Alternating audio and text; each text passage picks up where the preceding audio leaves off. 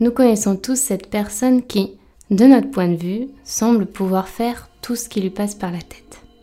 Partir en vacances, travailler, aller à son cours de sport deux fois par semaine, faire ses courses au marché, cultiver son jardin et même sortir régulièrement avec ses amis.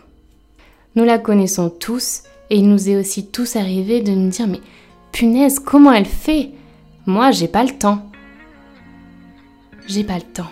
La phrase qui colle à la peau de beaucoup d'entre nous. La phrase qui nous permet de nous justifier, parfois de nous rassurer. Je suis Safia Ayad et dans ce nouveau podcast, je voudrais vous amener à vous défaire de ce manque de temps.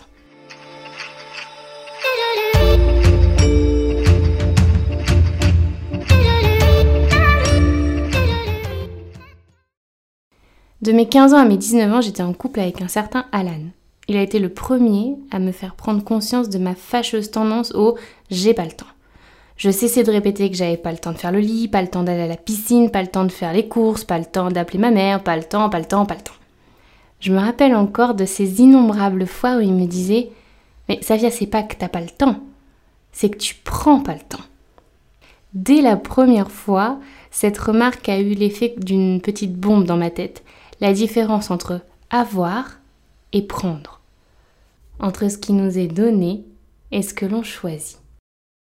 Avoir, c'est ne pas pouvoir réellement agir dessus, c'est un fait, quelque chose d'acquis.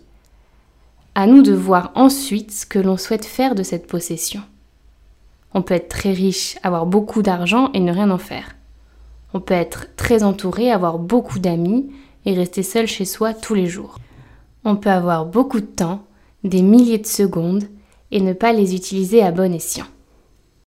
La nuance était donc là, dans ce que je faisais de ce que je possédais.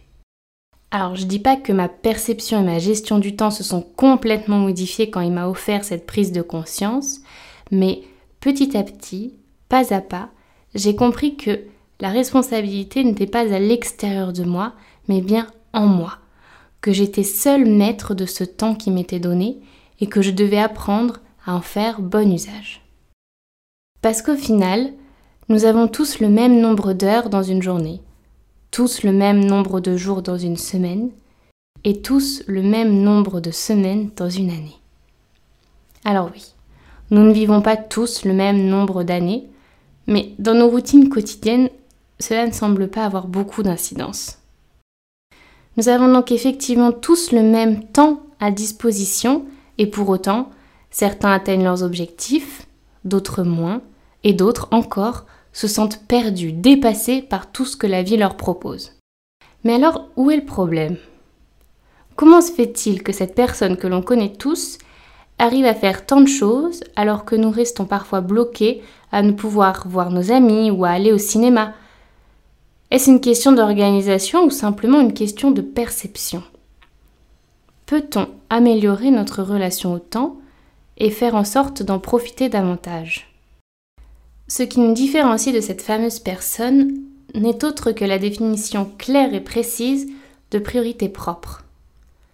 Que l'on parle de priorité personnelle, professionnelle, spirituelle ou de santé, tout n'est qu'une question de priorité comprendre ce qui est le plus important pour soi et le mettre tout en haut de sa to-do list afin d'avancer sereinement, pas à pas, dans la réalisation de cet objectif. Parce que rien ne pourra avancer comme vous le souhaitez si vos objectifs et priorités ne sont pas clairement définis.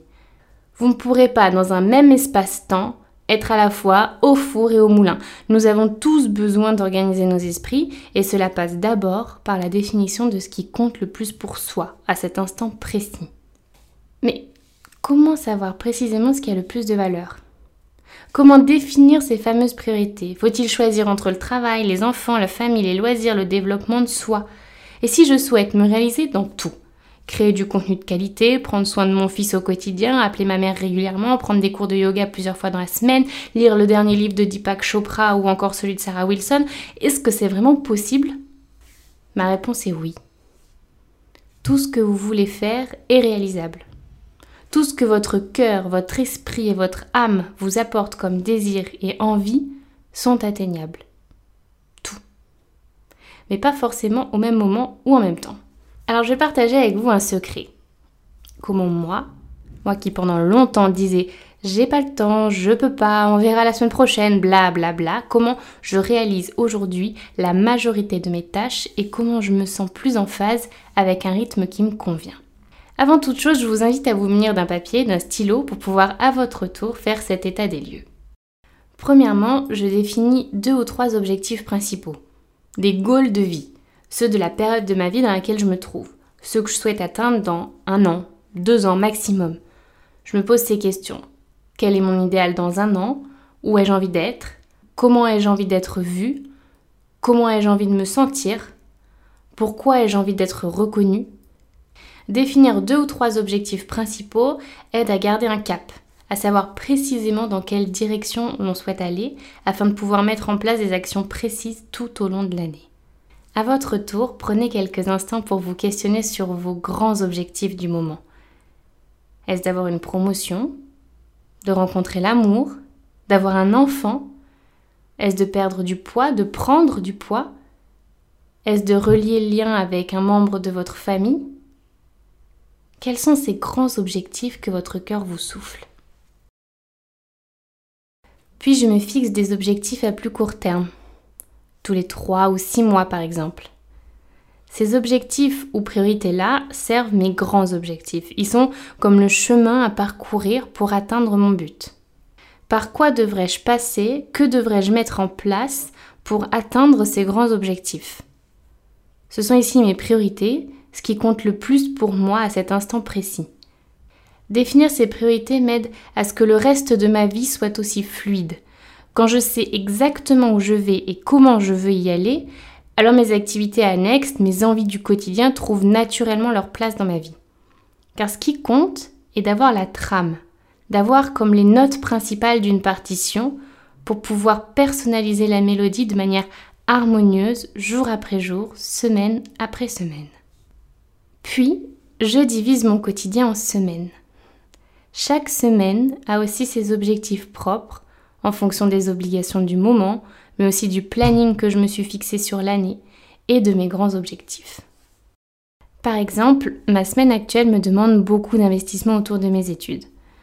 Depuis janvier, je me forme pour devenir coach et un nouvel examen se prépare. Je me dois de réviser de manière consciencieuse afin de pouvoir réussir cet examen la semaine prochaine et obtenir ma certification à la fin de l'année. J'ai donc décidé d'adapter mes matinées en remplaçant une partie de ma routine de yoga par des révisions. C'est pas réellement le planning dont je rêve. Être à 7 heures du matin devant son ordinateur n'est pas nécessairement ce que je recommande, mais cette semaine est faite ainsi. Mon objectif est d'être prête vendredi pour mon examen et je dois alors tout mettre en œuvre dans ce sens. Cela ne veut pas dire que ma vie tourne autour de cet objectif, mais simplement que j'organise mon temps, décale mes routines en fonction de cette priorité-là. En fonctionnant ainsi, en définissant mes priorités, en gérant mon temps de cette façon, j'ai comme un sentiment d'accomplissement, de réalisation qui s'installe. Et ce, malgré le fait que mon bébé me demande énormément d'attention, que je sois à la tête de deux entreprises en pleine expansion et que je sois étudiante sur plusieurs tableaux. Parce que ce qui compte est de voir le chemin que je souhaite parcourir, de l'avoir dessiné moi-même et d'y avoir défini quelques étapes clés qui sont comme mes petits refuges. Dès qu'une étape est atteinte, je sens que j'avance vers mes grands objectifs. Avoir mes priorités en tête ou sur papier m'aide à avoir un esprit plus clair et à laisser le reste de ma vie danser autour de ces réalisations. Tout s'aligne naturellement car j'ai précisé le plus important. Je vous laisse maintenant prendre le temps de cette réflexion, de cette analyse de votre temps, mais surtout de cette définition d'objectifs afin de comprendre pourquoi ce sentiment de j'ai pas le temps vous colle autant à la peau. Car croyez-moi, vous avez le temps. Vous avez le temps de partir faire le tour du monde si le cœur vous en dit. Vous avez le temps de cuisiner de délicieux repas pour tous les soirs de la semaine. Vous avez le temps de méditer ou d'aller à la salle de sport. Vous avez le temps, mais vous ne vous l'offrez peut-être pas. Peut-être par manque d'organisation ou par peur de prioriser ce que l'inconscient collectif vous demande de mettre au second plan. Peut-être. Mais si votre priorité du moment doit être de prendre du temps pour vous, de vous dire que vous aimez, de rêver, de méditer ou de faire du dessin, alors faites-le. Cela servira très certainement l'un de vos grands objectifs, celui d'améliorer votre relation humaine, ou celui de baisser votre pression artérielle car vous êtes stressé par exemple. Faites-le. N'écoutez que votre cœur, votre corps, votre intuition. Ne laissez rien ni personne vous guider dans la définition de ces grands objectifs et de ces priorités. Personne ne sait mieux que vous ce dont vous avez besoin. Je crois que l'on est tous avec une intuition et une vision très claire de ce que notre vie sera. Je crois d'ailleurs que l'on arrive dans chacune de nos vies avec une idée précise de notre mission. Mais nous l'occultons pendant longtemps, déconnectés de notre véritable être.